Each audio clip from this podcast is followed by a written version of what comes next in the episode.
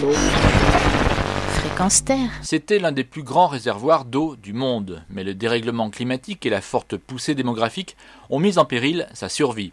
Le lac Tchad a perdu 90% de sa superficie en 40 ans. Si en 1963 il couvrait un territoire de 25 000 km², il ne s'étend plus que sur 1500 km².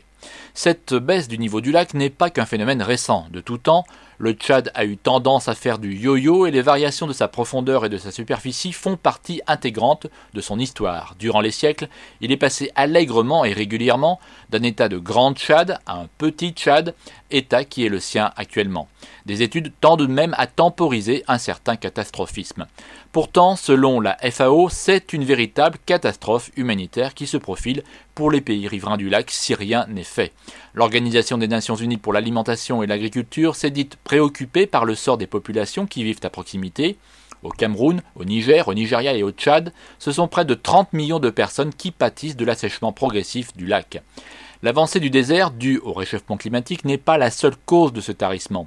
La main de l'homme n'y est pas pour rien. Déboisement sauvage et quasi permanent des espaces verts au profit du bois de chauffe, projet de barrages ou de détournement des cours d'eau dans les pays limitrophes, la pérennité du lac Tchad est compromise. Privé d'une grande partie de ses eaux, il pourrait disparaître d'ici 2020 si rien n'est fait. Car le lac Tchad est d'un immense intérêt stratégique pour toute la région. Les capacités de production agricole sont fortement détériorées, la capacité de pêche a régressé et les pâturages se sont dégradés, entraînant la baisse de production de fourrage, ce qui a eu un effet négatif sur le cheptel et la biodiversité. Enfin, pour compléter le tableau, le désastre écologique aura des retombées dramatiques en termes humanitaires. La raréfaction de l'eau potable pourrait augmenter les cas de diarrhée, de choléra et de fièvre typhoïde. Pour stopper l'avancée du désert et enrayer la baisse du niveau de l'eau, plusieurs solutions sont actuellement étudiées. Le reboisement des rives fait partie des éventualités. La Commission du bassin du lac Tchad a lancé une vaste campagne de reboisement dans le nord du Cameroun. Le ministère camerounais des forêts et de la faune a signé une convention de partenariat avec les municipalités limitrophes pour assurer un suivi des arbres après plantation. Autre projet visant lui à ralentir cet assèchement du lac, le transfert des eaux du fleuve Oubangui depuis la Centrafrique via un pipeline pour renflouer le lac en eau.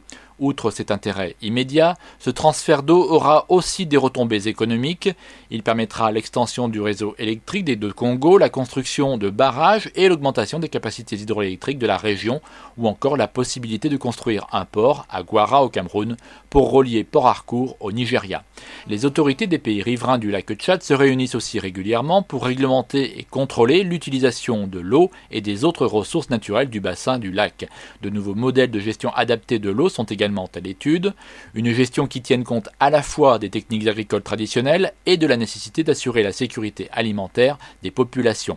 Car le tarissement des ressources en eau nécessite un changement radical des techniques de gestion de l'eau et un plan d'envergure pour reconstituer le lac. Et comme le souligne la direction de la FAO, stopper la disparition tragique du lac Tchad, c'est sauver les moyens d'existence des millions de personnes qui vivent dans cette vaste région. Pour en savoir plus, rendez-vous sur notre site www.frequencesterre.com.